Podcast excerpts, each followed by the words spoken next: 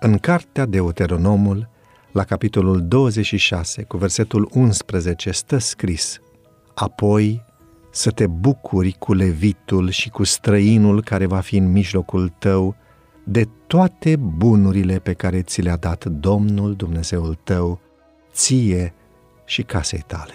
Mulțumiri și laude trebuie aduse lui Dumnezeu pentru binecuvântările materiale și pentru orice ajutor pe care îl revarsă asupra noastră. Dumnezeu vrea ca fiecare familie pe care El o pregătește să locuiască în locașurile veșnice, de sus, să-i dea slavă pentru comorile bogate ale Harului Său. Dacă în cămin copiii ar fi educați și instruiți să îi fie recunoscători dătătorului tuturor lucrurilor bune, atunci am vedea un element al Harului Ceresc manifestându-se în familiile noastre.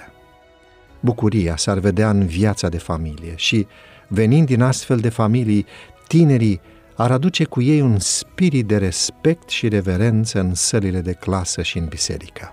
În sanctuar, acolo unde Dumnezeu se întâlnește cu poporul său, s-ar manifesta grijă, respect pentru toate urânduirile închinării sale și s-ar aduce laude și mulțumire pentru toate darurile providenței sale.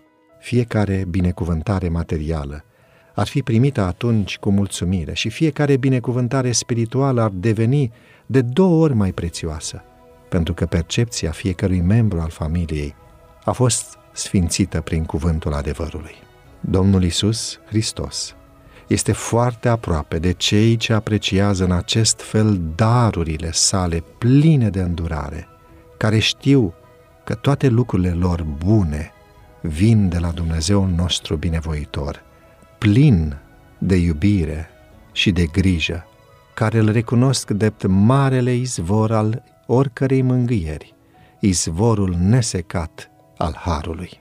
Dacă ne-am exprimat mai mult credința, dacă ne-am bucura mai mult de binecuvântările pe care știm că le avem, mila cea mare și iubirea lui Dumnezeu, atunci am avea mai multă credință și bucurie. Nici o limbă nu poate exprima, nici o minte mărginită nu își poate imagina binecuvântările ce decurg din aprecierea bunătății și iubirii lui Dumnezeu.